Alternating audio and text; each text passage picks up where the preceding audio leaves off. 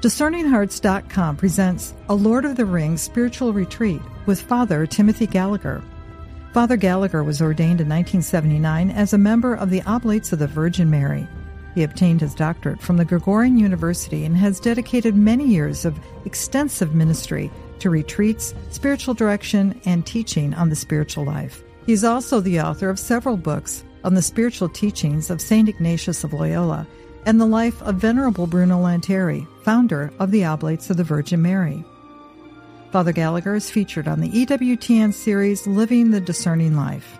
Father Gallagher is also featured in several series produced by EWTN, including Living the Discerning Life. A Lord of the Rings spiritual retreat with Father Timothy Gallagher. I'm your host, Kris McGregor. Welcome, Father Gallagher.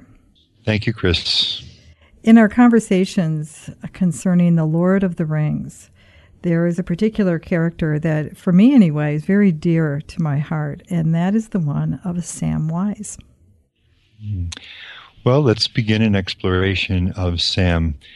And he's a multifaceted character, obviously.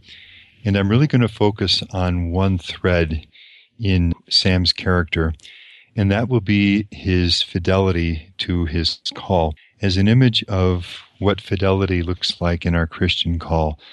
And that includes the, the cost of fidelity, what uh, Dietrich Bonhoeffer called the cost of discipleship. It includes the growth that comes with fidelity, the fruitfulness of fidelity, and at a later point in these conversations, we'll explore more directly the joy of fidelity. Now, as an introduction to Sam, I just want to focus on a few things that Tolkien says in his letters regarding Sam. At one point in one letter, he calls him the chief hero of The Lord of the Rings, which is striking. Another point, he speaks of him as this jewel among the hobbits. In another letter, he describes him as a most heroic character, now widely beloved by many readers. And what's interesting about that particular letter is that, to his uh, great surprise, at one point, Tolkien found that he had received a letter from a Mr. Sam Gamgee.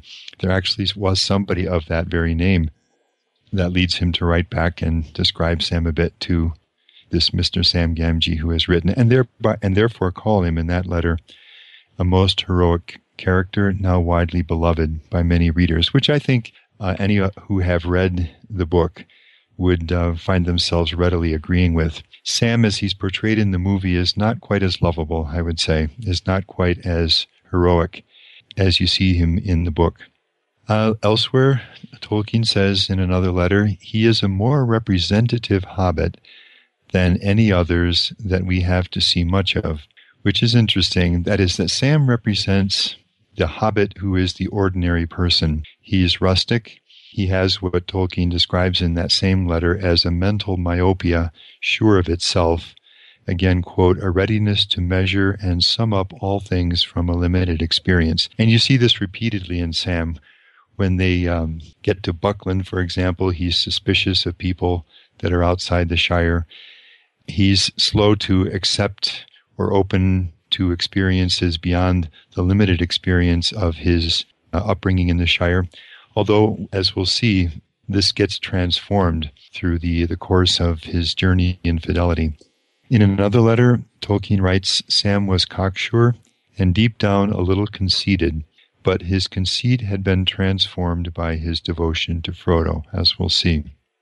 While he was still writing The Lord of the Rings, this is in 1944, in a letter to his son Christopher, he writes this Sam is the most closely drawn character, the successor to Bilbo of the first book, the genuine hobbit. And he goes on to explain to his son that Frodo rises to a whole different level. He is ennobled or sanctified, as we said in earlier conversations. He goes off into the west with the great figures Gandalf, Galadriel, Elrond. Whereas Tolkien writes, Sam will settle down to the Shire and gardens and inns. So that Sam really represents in The Lord of the Rings more of what Bilbo represents in The Hobbit than Frodo, because Frodo, as I say, rises to a whole new level. Now, at another point in his letters, he writes this the, the love between Sam and Rosie. I think the simple rustic love of Sam and his Rosie, nowhere elaborated, because it's only alluded to uh, very briefly in, in the book. He says, I think that simple rustic love is absolutely essential, he underlines those words, to the study of his, and this is where he calls him the chief hero, the chief hero's character, and to the theme of the relation of ordinary life. Now, this is something that a, thread that Tolkien often refers to in his letters the relationship between the ordinary and the noble, between the, the, the low, as it were, and the high, and how each needs the other. So that that love between Sam and Rosie is essential to the theme of the relation of ordinary life, breathing, eating, working, begetting, and quests, sacrifice, causes, and the longing for elves, which we also see in Sam, and sheer beauty. Now, one more consideration with regard to Sam I'd like to look at before we begin to look a little more systematically at the, his call and the unfolding of his fidelity to it. And this is what Tolkien, in one of his letters, calls, to his mind, the most tragic moment in the entirety of The Lord of the Rings. And this is the moment when they have climbed the high stairs on the mountains leading into Mordor. Gollum has disappeared. Sam and Frodo have fallen asleep together. And now, as you learn later, Gollum has gone up to the spider monster and let her know that Frodo will be coming. So this is his plot. So that his hope is that when she kills them, that she will simply throw aside the ring as of no interest to her, and that Gollum will thereby get the ring back. So he has betrayed them. Sam is propped up against the stone, his head dropping sideways, his breathing heavy. In his lap lay Frodo's head, drowned deep in sleep. Upon his white forehead lay one of Sam's brown hands, and the other lay softly upon his master's breast. Peace was in both their faces. This is a beautiful thing in the midst of the darkness of Mordor. Gollum looked at them, a strange expression passed over his lean, hungry face. The gleam faded from his eyes, and they went dim and gray, old and tired.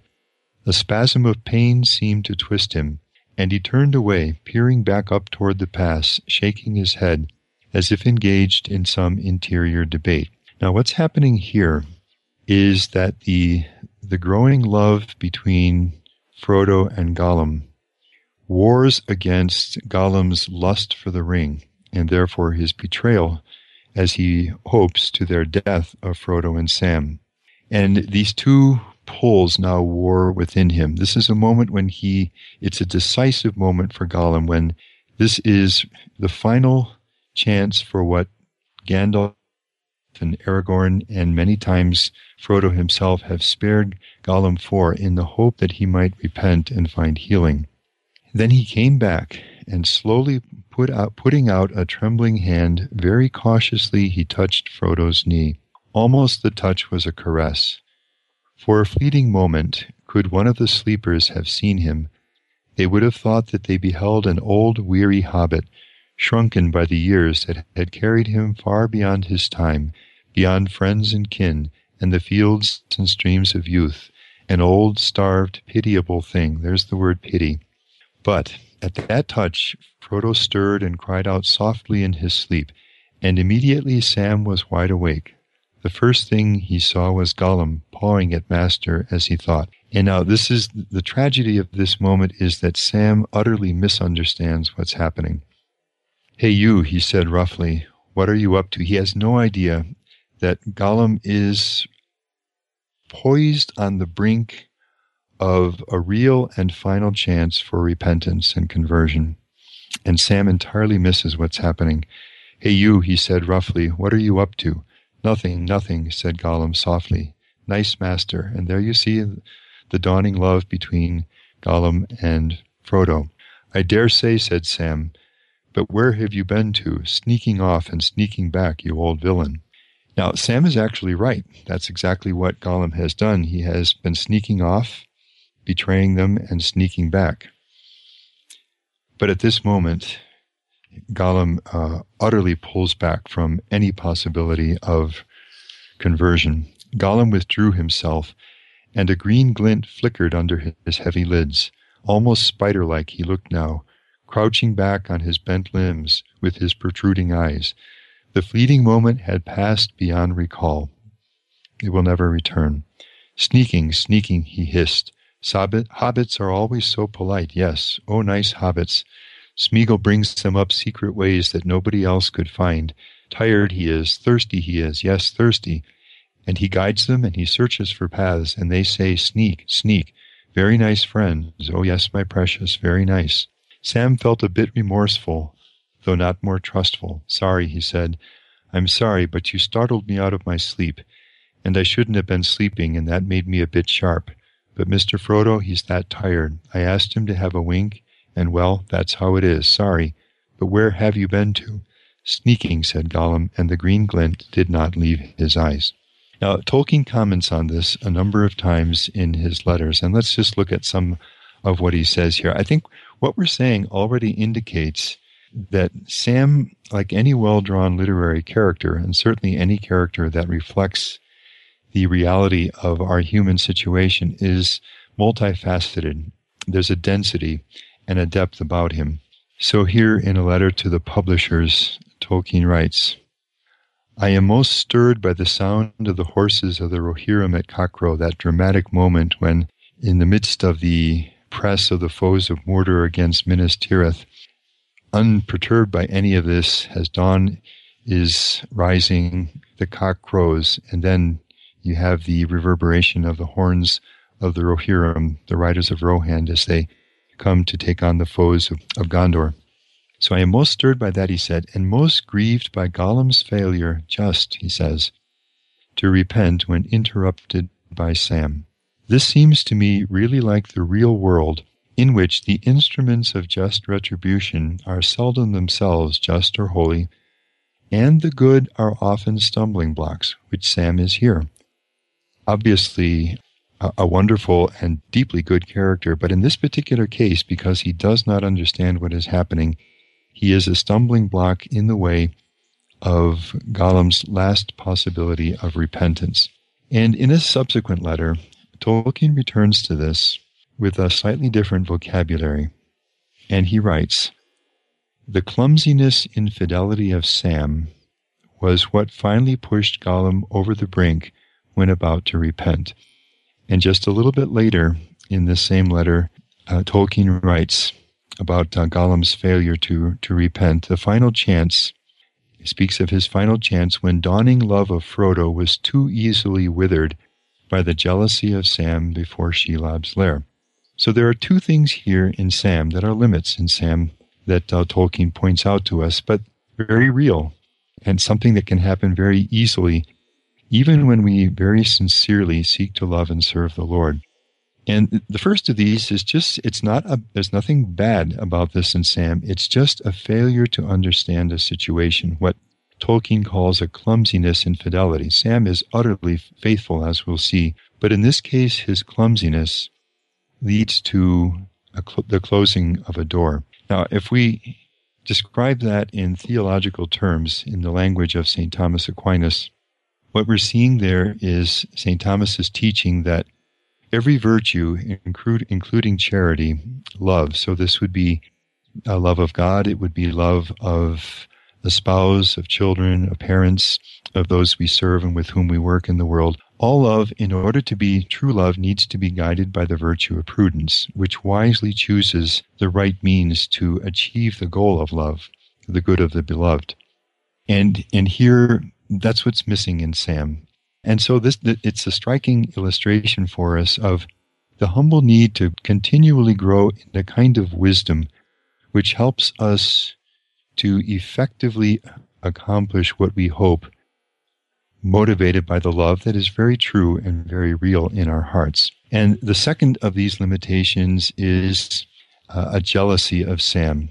That is, that as Sam, who, whose whole life is given to the love and service and friendship of Frodo, his master, sees the beginning of, of a warmth in Gollum's heart for Frodo and the goodness of Frodo toward Gollum, something in him, Tolkien says in another letter, almost inevitably, whenever we give ourselves this deeply to the love and service of another, something of this can well up in our hearts. Now, again, the movie takes this way beyond the limits of the book. In fact, I think personally, had I not read this in Tolkien's letters, I would have never even picked this up in the book. It's so it's so lightly hinted at in the text of the book.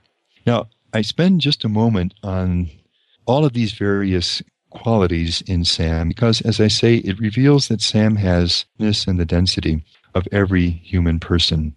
He is, like all of us, mixture of strengths, of failings, of limitations, and of an astounding capacity for heroism, for love of his master, for fidelity, and for endurance in time of trial. So, with all of this richness of who he is, he is, as Tolkien says, a jewel among hobbits, the chief hero of The Lord of the Rings. In another letter, Tolkien describes him as lovable. And he is, and this will be our focus, he is an image of what it means to be faithful to the task or the call that God has given us. And I'd like to turn now to begin to explore that thread in Sam's experience in The Lord of the Rings.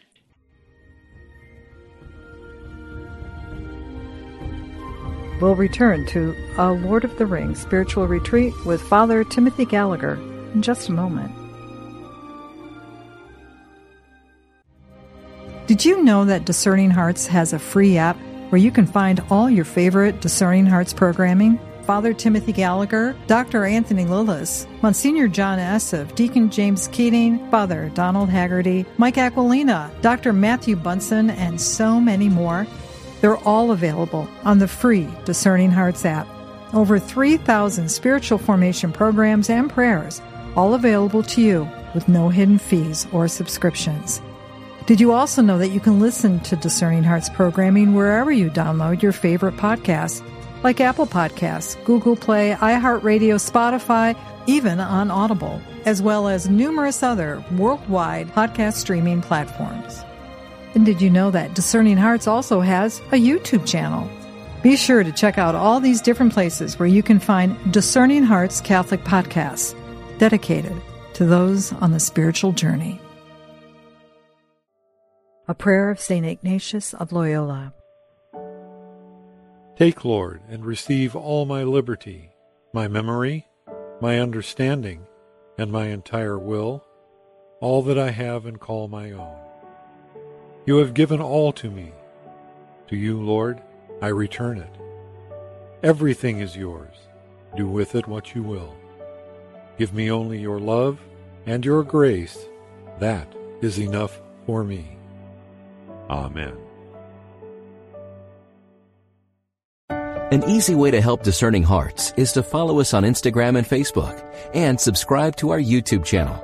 Our Instagram and Facebook pages are vibrant spaces where you can engage with daily inspirational quotes from the saints, streaming DH broadcast encounters, and updates about our latest offerings. On our YouTube channel, you'll find a treasure trove of video podcasts, interviews, guided meditations and prayers, and reflections from renowned spiritual leaders. These resources are carefully curated to provide guidance, wisdom, and insights that can help you discern life's challenges with a sense of purpose and peace. By subscribing, following, and engaging with Discerning Hearts on these platforms, you're not only enriching your own spiritual journey, but also helping to spread awareness of our mission. Every like, share, and comment helps us reach more people who are seeking meaningful growth and connection. So, please take a moment to follow us on Instagram and Facebook, and make sure to subscribe to our YouTube channel as well, and then share with a friend. Join the Discerning Hearts community and embark on a transformative spiritual journey alongside fellow seekers. Your engagement not only benefits you, but also contributes to the growth and impact of Discerning Hearts.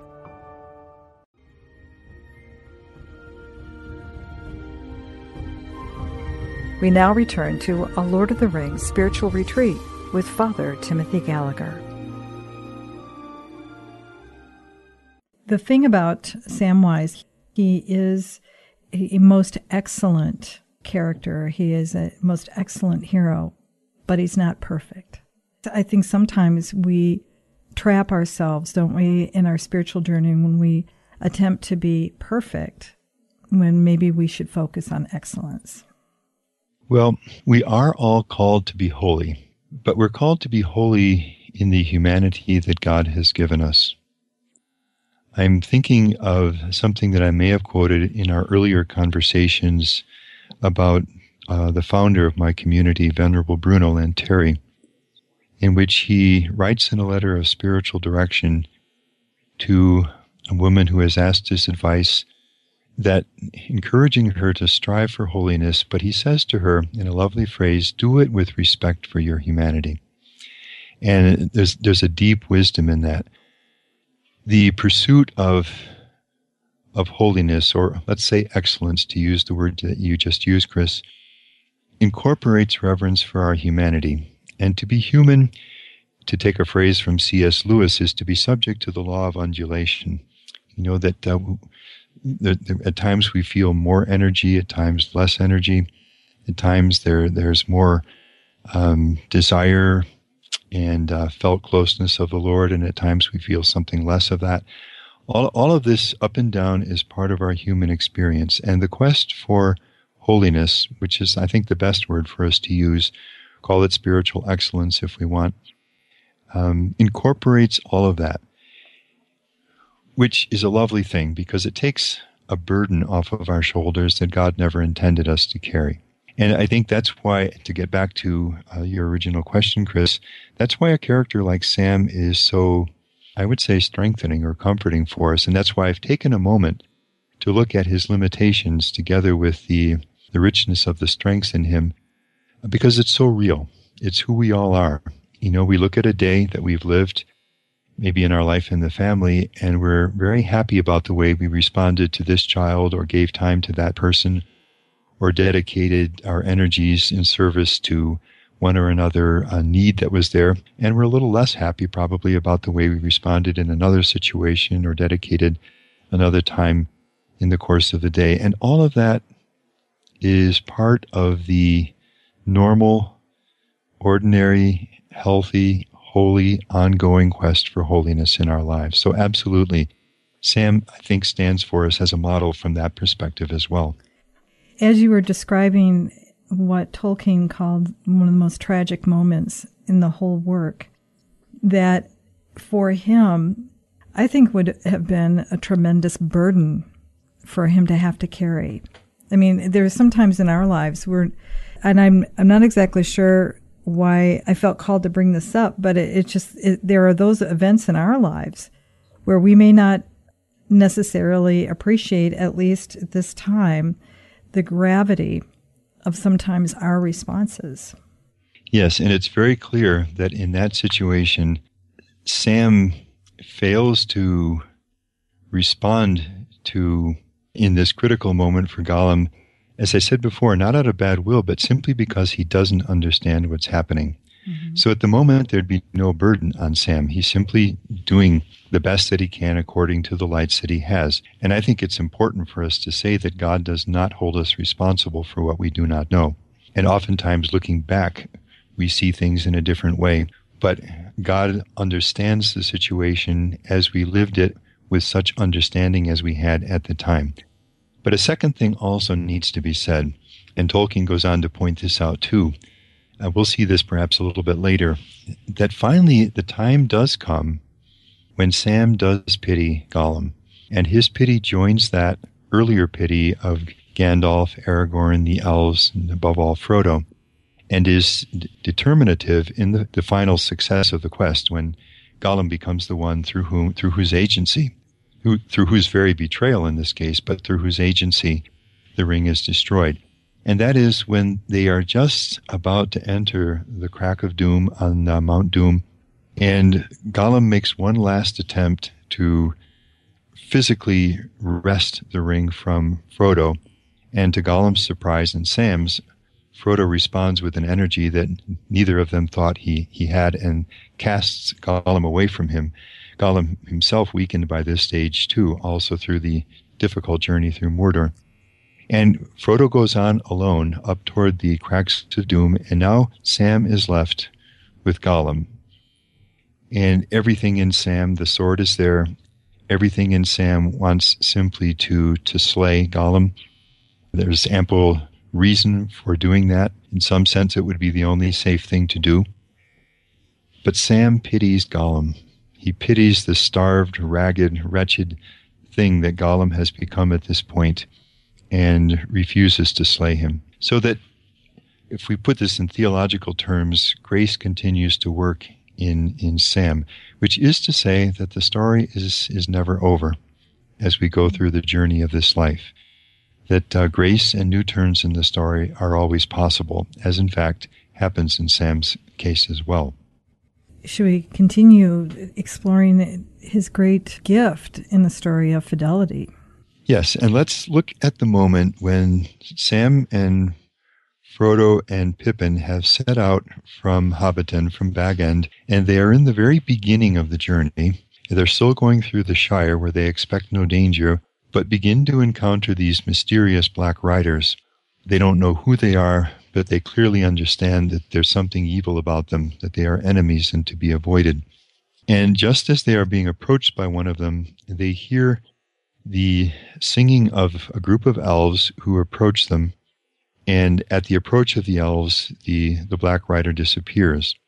The elves take the hobbits with them, journeying through the uh, a number of hours to a place in the woods where they stop for the night, and they allow the hobbits to share with them their own evening meal.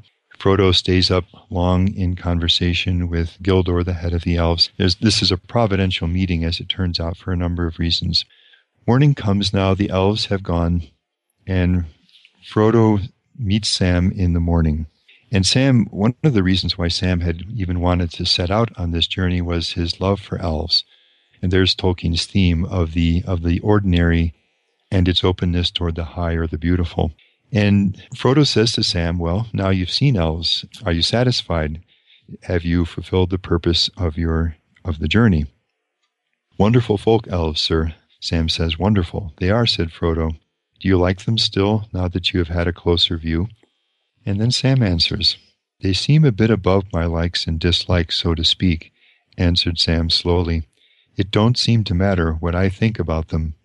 They are quite different from what I expected, so young and old, so gay and sad, as it were.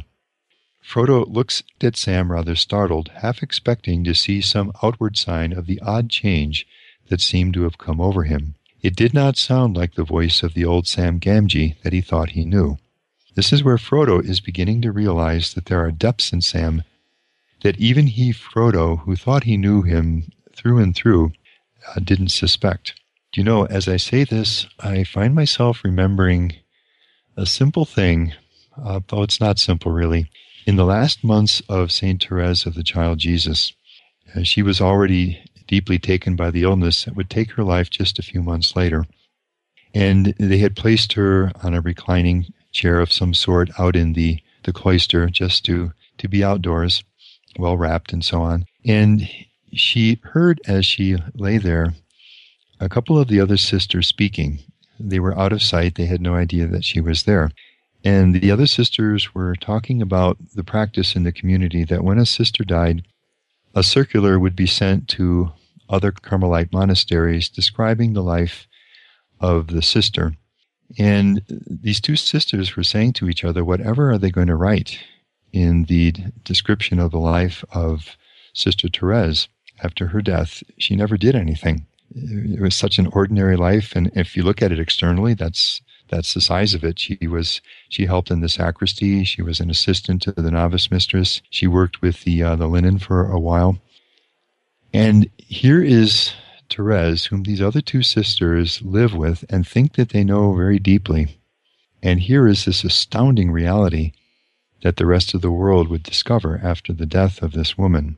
And I think of that in the light of the people we live with. Let's begin in our own homes, our spouses, our children, parents, people we work with, and if we're involved in the church, people that we share the life of the parish with, or in religious life, the community members with whom we live.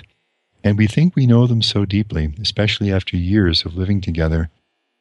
And there are depths and there's a richness that we don't even guess at, and that God sees, and that with the help of God's grace, can lead to a kind of growth that is far beyond anything we can imagine. And that's what Frodo is just beginning to discover here, even already at the very beginning of this journey.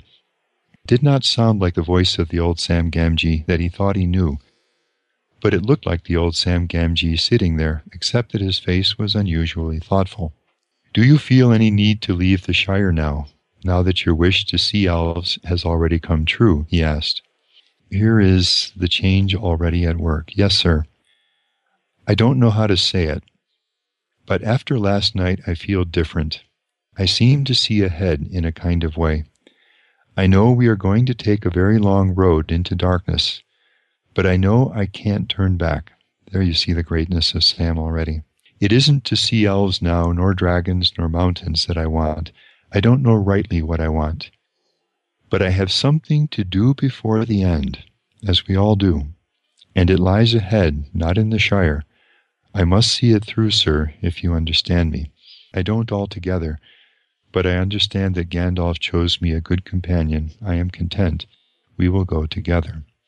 Let's look uh, much later in the story at a return to what Sam has just said here that he, he knows that something lies ahead. He doesn't yet see it clearly. And let's look at the moment when it does become clear to Sam. So this is on the at the base of Mount Doom. We're in the third book, The Return of the King. Frodo is now so weak that he can barely move, and there are still another fifty miles or so to go before they reach the, the actual feet of the mountain. He shook his head, and as he worked things out, slowly a new dark thought grew in his mind. Never for long had hope died in his staunch heart, and always until now he had taken some thought for their return. But the bitter truth came home to him at last. At best, their provision would take them to their goal, and when the task was done, there they would come to an end, alone, houseless, foodless, in the midst of a terrible desert. There could be no return. So that was the job I felt I had to do when I started, thought Sam, to help Frodo to the last step and then die with him? Well, and this is remarkable. Well, if that is the job, then I must do it. But here's the human side of him. I would dearly love to see Bywater again, and Rosie Cotton and her brothers, and the gaffer and Marigold and all. I can't think somehow that Gandalf would have sent Mr. Frodo on this errand if there hadn't been any hope of his coming back at all. We'll return to this because this is the moment, this the darkest moment for Sam, and then Grace is going to step in and help him to make the last journey on the way, the last step uh, of, of the journey.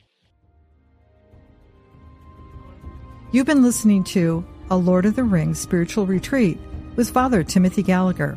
To hear and or to download this conversation along with hundreds of other spiritual formation programs, visit discerninghearts.com or you can find it within the free Discerning Hearts app or wherever you download your favorite podcasts. This has been a production of Discerning Hearts. I'm your host, Kris McGregor. We hope that if this has been helpful for you, that you will first pray for our mission – which is to offer authentic and rock solid spiritual formation freely to souls around the world. And if you feel us worthy, please consider a charitable donation which is fully tax deductible to help support our efforts. But most of all, we hope that you will tell a friend about discerninghearts.com and join us next time for a Lord of the Rings spiritual retreat with Father Timothy Gallagher.